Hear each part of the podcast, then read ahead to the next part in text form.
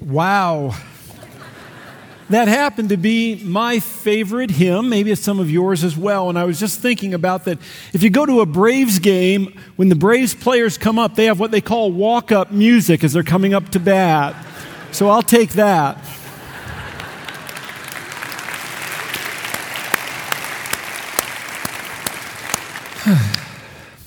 so the last time that I preached from up here, as the sermon was over and the service ended, and I'm walking to my car, I get a text. A text pops up on my phone, and it is from one of our members, from a man in the church. We'll call him Scott, because that's actually his name. and I read this, the, the text, and it said this it said, TJ, I just had to let you know that your sermon this morning was spit on. Wow, that's kind of harsh and pretty graphic, too. And I realized that even though I got some other positive input and feedback that day from folks, I realized that maybe not everybody would receive that sermon so well. And as I got in my car and I was considering how I was going to respond to Scott, another text popped up, also from Scott. And it said this TJ, my wife just saw the text I sent you. She just shook her head and said, Your fingers are too fat for texting.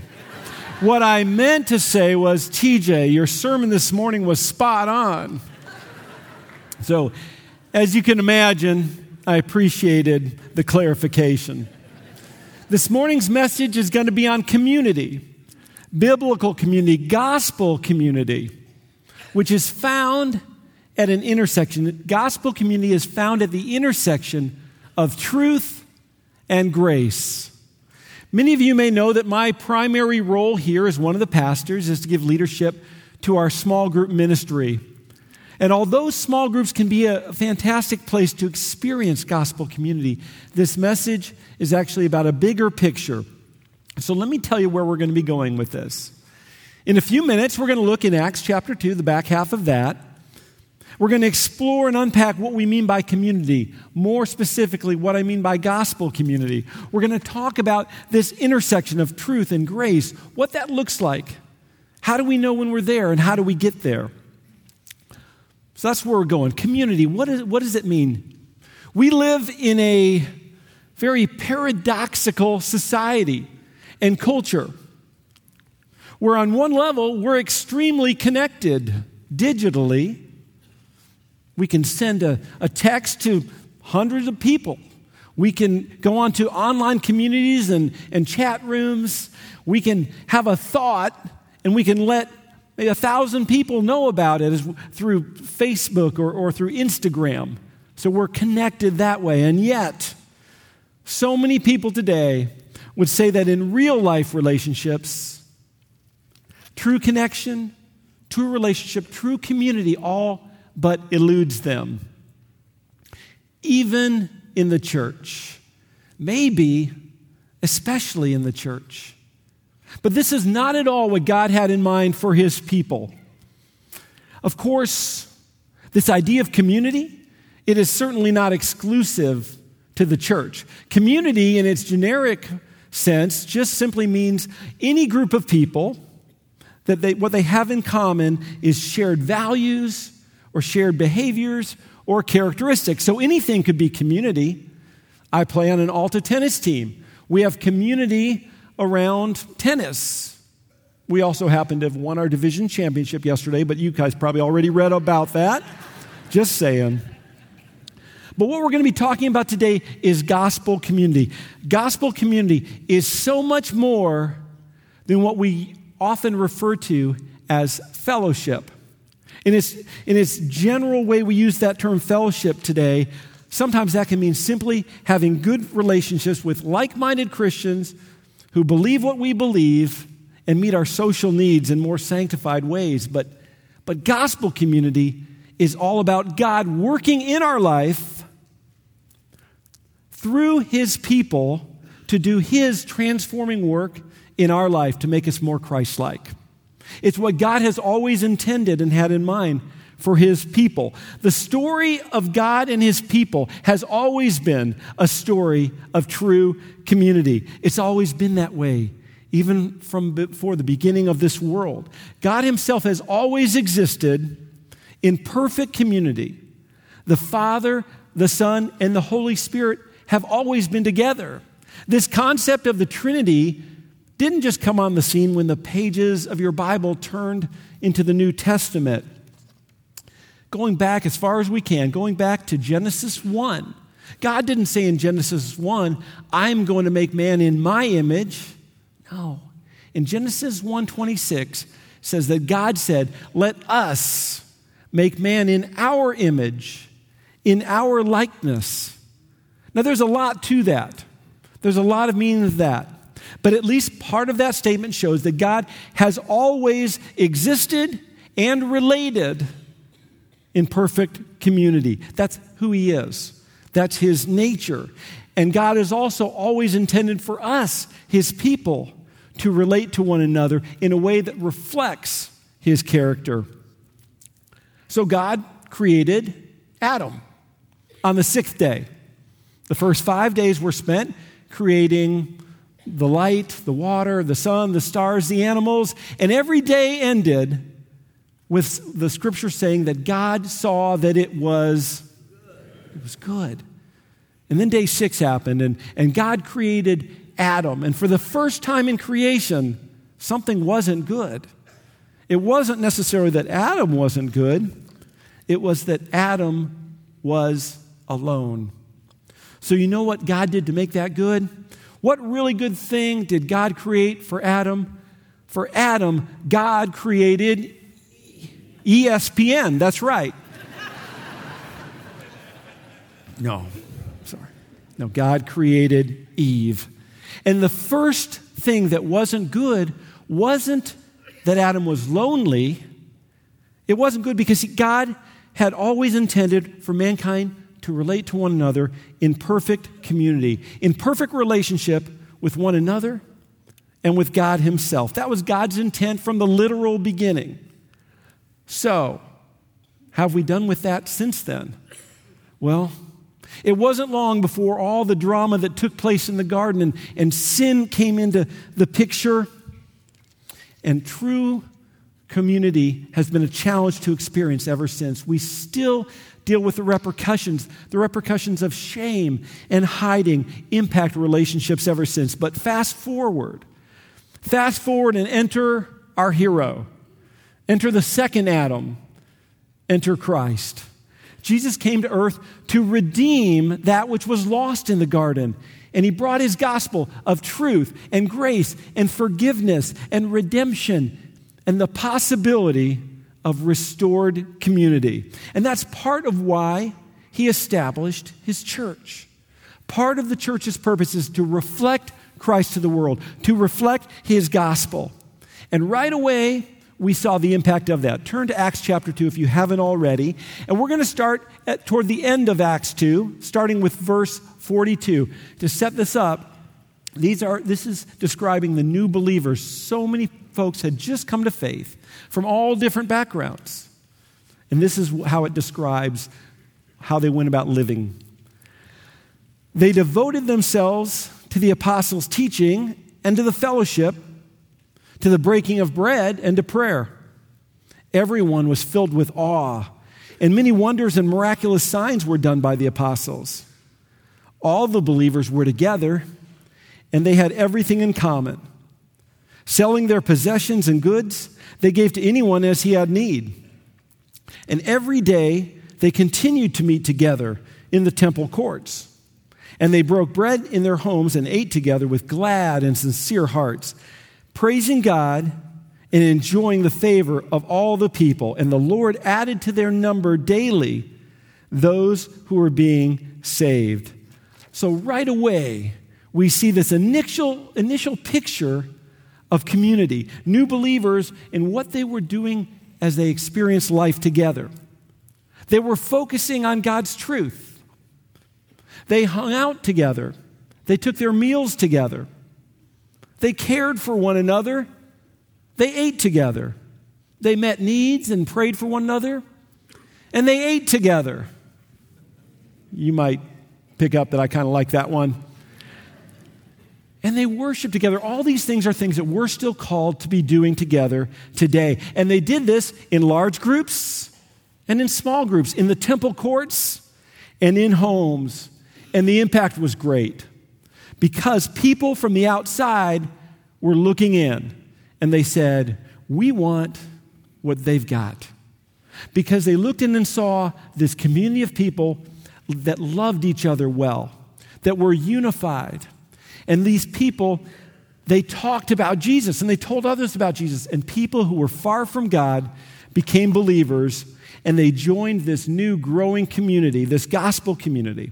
Now, for the sake of this message, I want to give you uh, what I would call it, not necessarily a definition, but maybe my description of what I mean by gospel community.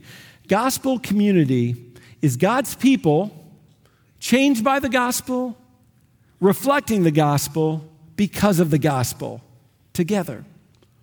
Gospel community is simply God's people, people who have been themselves changed by the gospel, people who are reflecting the gospel, and they're doing it because of the gospel. And this all happens together. Can you see how all of these things were played out in those verses we read in Acts 2 by that new community? They were changed by the gospel. It's what they had in common, even though they came from probably very different backgrounds and even cultures. They shared in common this new life in Christ. They shared in common the bond of God's Holy Spirit, and they were changed by it. They and we also share a common calling because of the gospel, for the sake of the gospel, for the advancement of the gospel. And we live this out by reflecting the gospel, not only to those who don't know the Lord, but also to one another. And Jesus knew ahead of time how critical it was going to be that this new community reflect his love for one another. It was critical to the advancement and the success of the mission. When Jesus prayed the night before his arrest and he gathered his disciples, he prayed specifically for their love for one another and for their unity. John records that that, that, that, that night in the upper room, John writes in his gospel that Jesus said this to his disciples. He said, By this, everyone will know that you are my disciples if you love one another. This is how they're going to know. And when he prayed, he said, Father, I pray that they would be one, that they would be brought into complete unity so that, now catch this, so that the world will know that you have sent me, so that the world will know that I am indeed the Messiah, that I am indeed the Savior of the world. That's what Jesus prayed for. And soon what he prayed for began happening. People who were changed by the gospel reflected the gospel because of the gospel. And the church began taking, it off, taking off, and it has expanded ever since back then. And just as importantly today, gospel community is found at this, this intersection, this intersection of truth and grace. We hear a lot about this, don't we? This, this package deal of truth and grace. In fact, it's how John chose to introduce Jesus to the world when he was writing his gospel. In the first chapter, John wrote this he said that the Word became flesh and made his dwelling among us. We have seen his glory, the glory of the one and only Son who came from the Father, full of grace and full of truth. A few verses later, he underscored this by saying, The law came from Moses, grace and truth were brought to us by Jesus Christ. It's who Jesus is grace and truth, truth and grace. It's not an either or, the gospel is both and. And these aren't just theological concepts. Truth and grace are how Jesus always relates with us. It was true then, it's true now. With a woman who was caught in adultery, who was thrown out into the street ready to be killed. With truth and grace, Jesus met her He didn't condemn her, but with loving dignity, he restored her and he told her, Go and sin no more. With Matthew, the tax collector, it was truth and grace that changed the whole trajectory of his life. With the, the Samaritan woman at the well, with Peter over and over and over, with Saul on that Damascus road. All of their lives were changed by Christ when they encountered his truth and his grace. That's how Jesus always related with people then. And my friends, it's still how he relates with us today. It's what changed our lives. At our conversion, sure, but it's still how God desires to do his transforming work in our life today. Truth. All of God's word is truth. All of God's ways are truth. There's a truth about who God is and, and the truth about who we are. There's truth about who we aren't.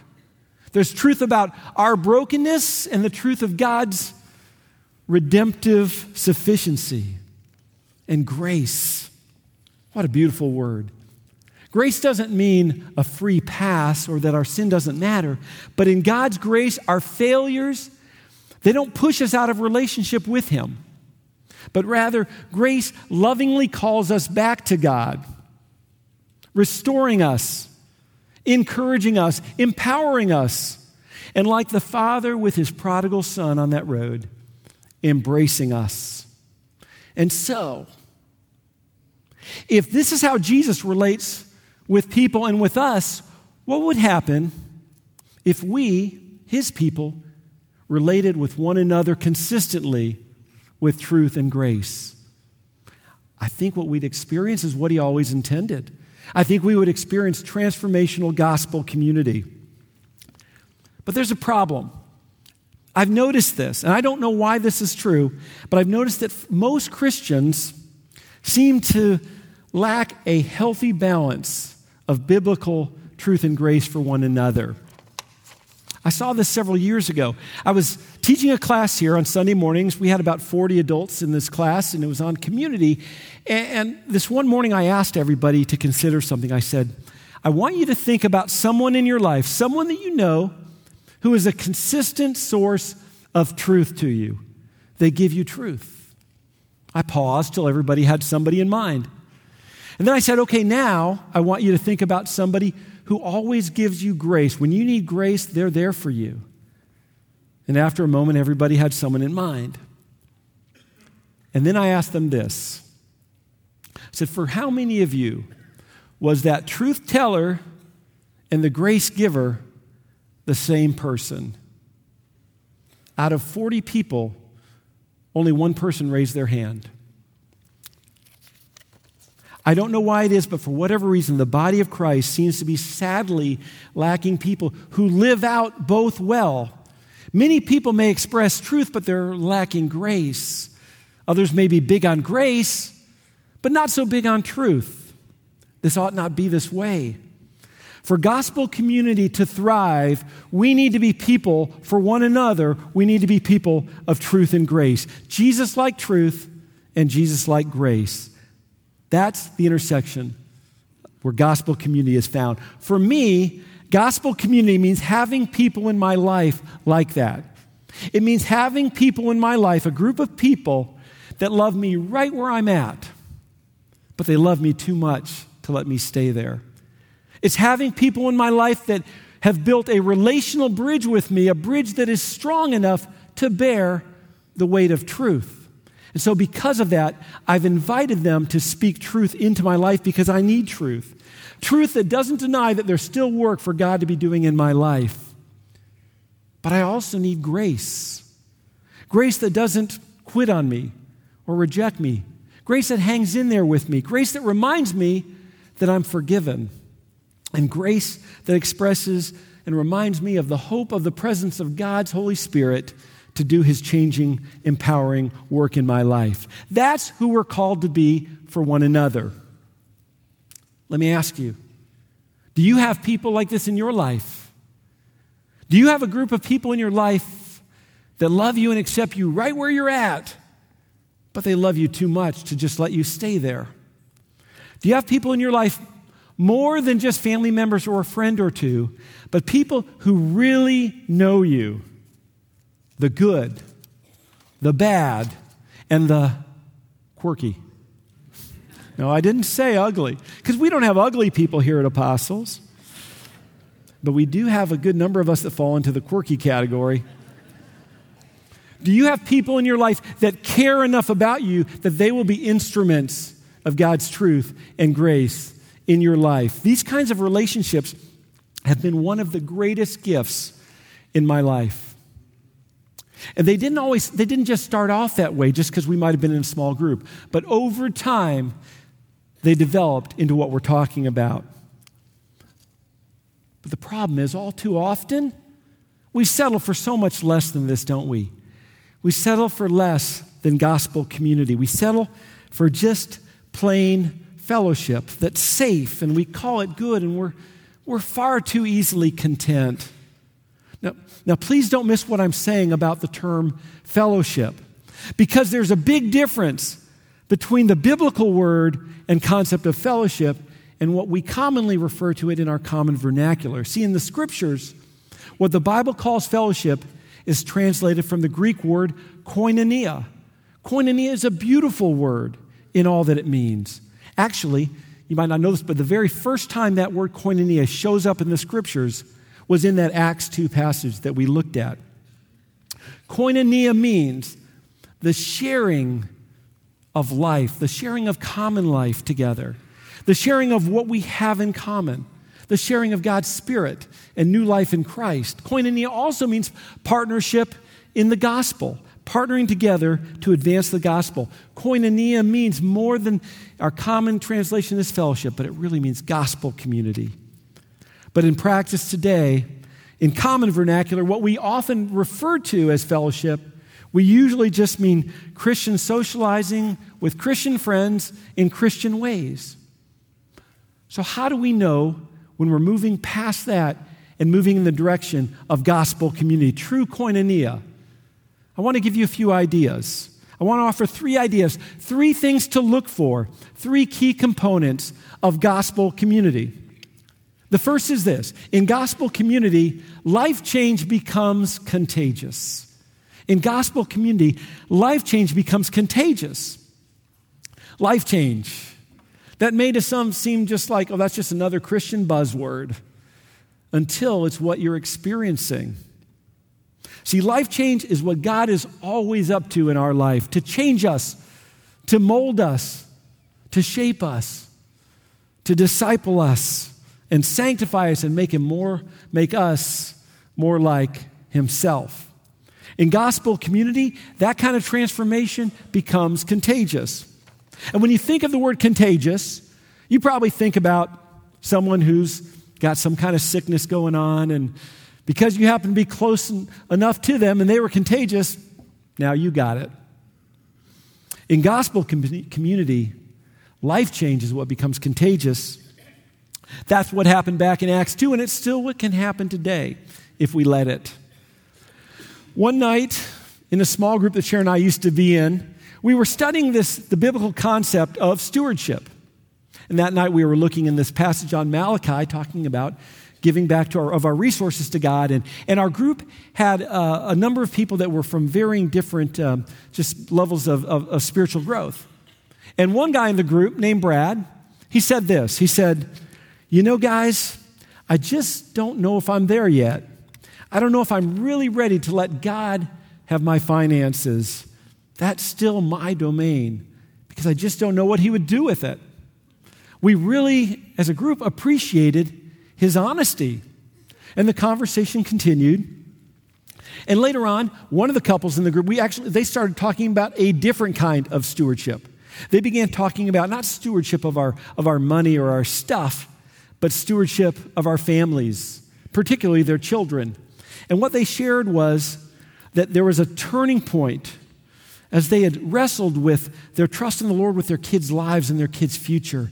And they said that their walk with God really took a turn when they realized that God was trustworthy enough that they could trust Him with the lives of their children and their futures. And they said, they said, we went to God and said, God, they're yours. They're not ours. We fully trust for your will for them, even when we don't see it yet. It was a really cool moment for our small group, but it got even cooler when Brad said, You know, guys, I'm sitting here and listening to you and hearing you talk about God being so trustworthy that you could even entrust your kids to them, to Him. And he said, Maybe, maybe if you can trust something as important as your kids, maybe, maybe I can trust God with something as material as my finances. Another cool moment. A bit later, we, we prayed, closed in prayer, and people went on their, on their different ways. The next week, when we got back together, Brad didn't make it because Brad was out of town, but his wife was there. And she came in and said, Guys, you won't believe it. When we had barely pulled away from the house in our car, Brad looked at me and said, Honey, maybe we need to trust God and, and loosen up our wallets a little bit in terms of our, our giving back to God. She said, I couldn't believe it. Again, it could have been any area of Brad's life, but that night, it, in Brad's heart, it was his finances. You see, this kind of contagiousness, it doesn't happen just because we happen to be next to someone. But let me tell you my picture of how spiritual growth happens and how this works. You see, spiritual growth often looks like this the more we know God and the better we know His character, the more likely we are to trust Him, right? And the more likely uh, we, uh, the more we trust him, the more likely we are to follow him more closely and obey him. And the more we know him and trust him and follow him, the more likely we are to love him all the more.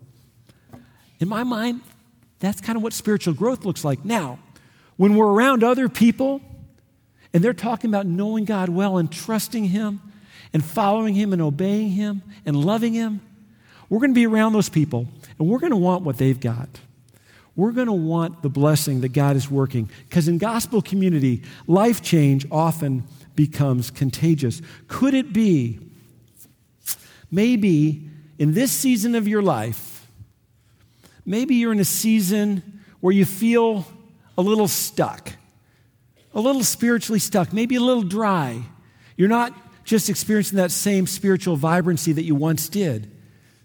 Maybe you feel like you're going through the motions. Maybe you feel like you're just coasting. I wonder if could be part of the issue is that we're not around other people who are being contagious with their own spiritual vibrancy. Could that be part of the equation? Because when we're in gospel community, life change becomes contagious. There's something else. There's something else that happens in gospel community at this intersection of truth and grace. In gospel community, we live authentically. We live authentically in gospel community. Authenticity, genuineness, the freedom to be real without fear of rejection or judgment. Wouldn't it be great to live that way? Some of us may only be able to imagine what that would be like. Sadly, all too often in church culture today, too many of us have become experts at what I call image management. Image management is the energy that we put forth or the effort we make to present ourselves to other people so that they will see us in a particular way or think of us in a particular way. But all too often, it's in a way that's not quite who we truly are.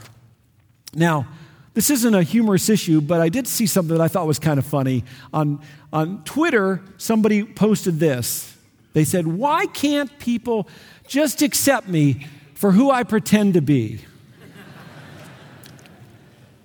if we're honest, if we're honest, many of us might say that we've become quite adept at the art of image management. For some of us, that's all we're used to. While at the same time, you may desperately want to be truly known and understood, accepted and loved right where you're at. But you don't dare risk being transparent because that risk may be too high, afraid that you could be exposed as less than or exposed as not enough. And so we remain protective, hidden, presentable, but not really known. I heard someone say before that living authentically is like inviting people into our backyards. You see, we normally only show people our front yards, right? That's what they see. That's what we keep up. The front yards are what's presentable. The lawn is manicured, there, the weeds have all been pulled, the pine straw looks neatly in place. There's nothing junky left out, nothing that the HOA could fine us for, right? That's the front yard. That's what we want people to see. But what about our backyard? Many of us have fences around our backyard. Sometimes things are messy back there. Sometimes we just haven't gotten to fixing that yet, or pulling those weeds, or cleaning up that thing that's broken. For many of us, the backyard is where our real life is. Living authentically means that we invite more people into that backyard, not afraid to show other people that there are messes because they've got their messes too. Hear me on this. A lack of authenticity doesn't just inhibit gospel community, but a lack of authenticity also contradicts the very gospel that we say that we believe. Because when we embrace the gospel, we freely cry out, I'm broken. I don't have it all together. I've got messes and struggles and failures and sins. And when we pretend that we don't, or when we, pre- we present to others that we don't, we betray the truth and grace of Christ. In gospel community, we don't settle for anemic fellowship characterized by image management or by surface conversation, but rather in gospel community, we dial up authenticity because we're undergirded by the truth and grace of Jesus Christ. When we're in gospel community, we live authentically and we one another one another. We one another one another. What do I mean by that? Well, throughout the New Testament, over and over, believers are challenged and instructed in how we're supposed to relate to one another in this new community. These admonitions about how we're supposed to treat one another are commonly called the one another's. And there are many of them. There are several dozen of them, so many that we wouldn't have time to go through them. But I want to highlight a handful of them. And when I do, as I read these, remember, these aren't just biblical commands, although they are that. They're also expressions of gospel community that express and extend God's truth and grace to one another. Clothe yourself with humility towards one another. Accept one another. Speak the truth to one another. Encourage one another and pray for one another. Confess your sins to one another. Teach and admonish one another. Serve one another. Be kind and compassionate toward one another. Spur one another on to love and good deeds and care for one another. Forgive one another. Bear one another's burdens. Submit to one another Live in harmony with one another. Weep with one another and rejoice with one another. Bear or forbear with one another and love one another deeply from the heart. And these are just half of them. They're sprinkled throughout virtually every New Testament epistle. I became, I became a Christian when I was about 18 years old. Okay, back about the time I was starting college, all right? And back then was the first time that I began learning of these one another's, reading them, hearing about them, seeing them on, on these posters in the Christian girls' rooms in their dorms. And I remember thinking, oh, those are just sweet sentiments. Those are just ways that Christians are supposed to be nice to each other. But that was when I was back in college. That was long. That was that was at least 20 years ago. But in the years since then, I've come to realize something. These aren't just expressions about being nice to one another, these are hard. These are hard to live out. Some of them are very hard. Try rejoicing with someone in their success, what they've achieved, when you're jealous because you wish you had that. That's hard. Try forgiving somebody, somebody that has wounded you deeply or wronged you in a way, and they don't even care that they did, and they're certainly not asking you for forgiveness. That's hard. Try bearing someone's burden or serving them when it costs you something. Try loving someone from your heart that you don't even really like. These are hard to do, but can you see how virtually all of these are expressions of both truth and grace? In short, these admonitions, these one another commands, are ways for us to love one another like Jesus loves. That's what we do in gospel community. Now, I get the chance of visiting our different small groups. And each time I do, without fail, I get a firsthand view of a portrait of gospel community, a portrait of these one another's lived out before my eyes.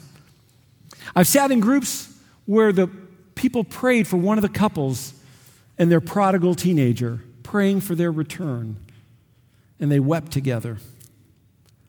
I've witnessed rejoicing over someone who finally got hired after months and months of unemployment. And the same group had been bearing their burdens and providing meals and other things for them during those long months without income.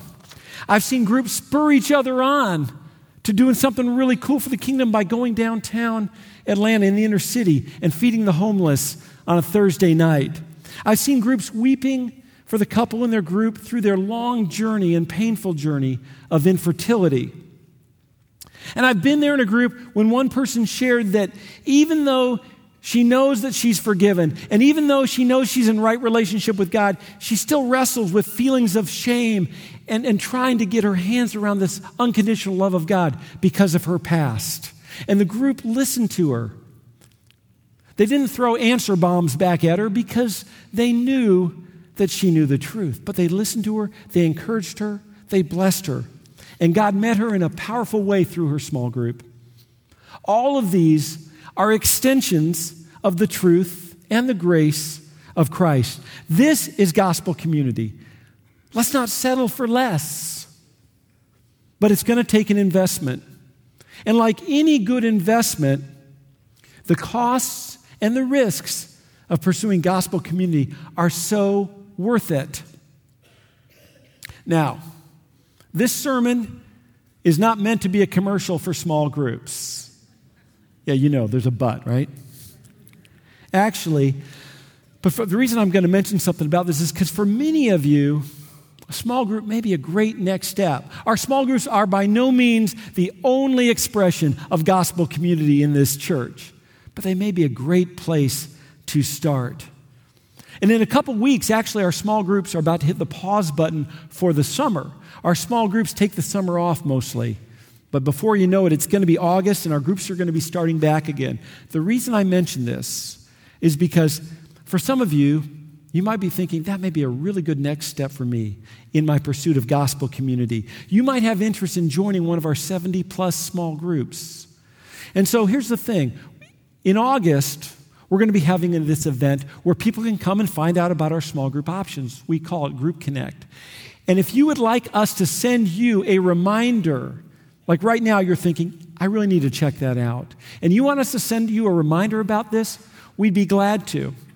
But here's how you'll let us know that. If you would take the card that's in front of you, and on there you'll see the word small group, the belonging card. If you just circle that word small group, you're not signing up for a small group. You're circling it, put your name and email address. I know we already passed the offering. I got a plan for that. If you do that, just leave it on your seat when you leave. I've got someone who's going to pick those up.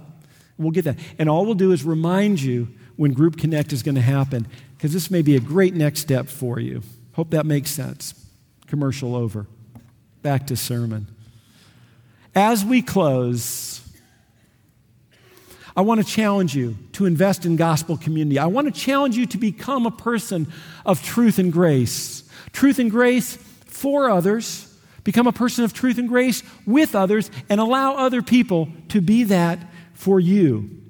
At the end of your life, will you look back and say, God did so much work in my life through this group of people Jesus showed up in my life, and partly through this group of people I was a part of. You may look back and say names like, like Ken and Amy and Michael and Paul and Sarah and David and so and so and so and so. People that God brought into your life, and they spoke truth to you, and they gave grace to you.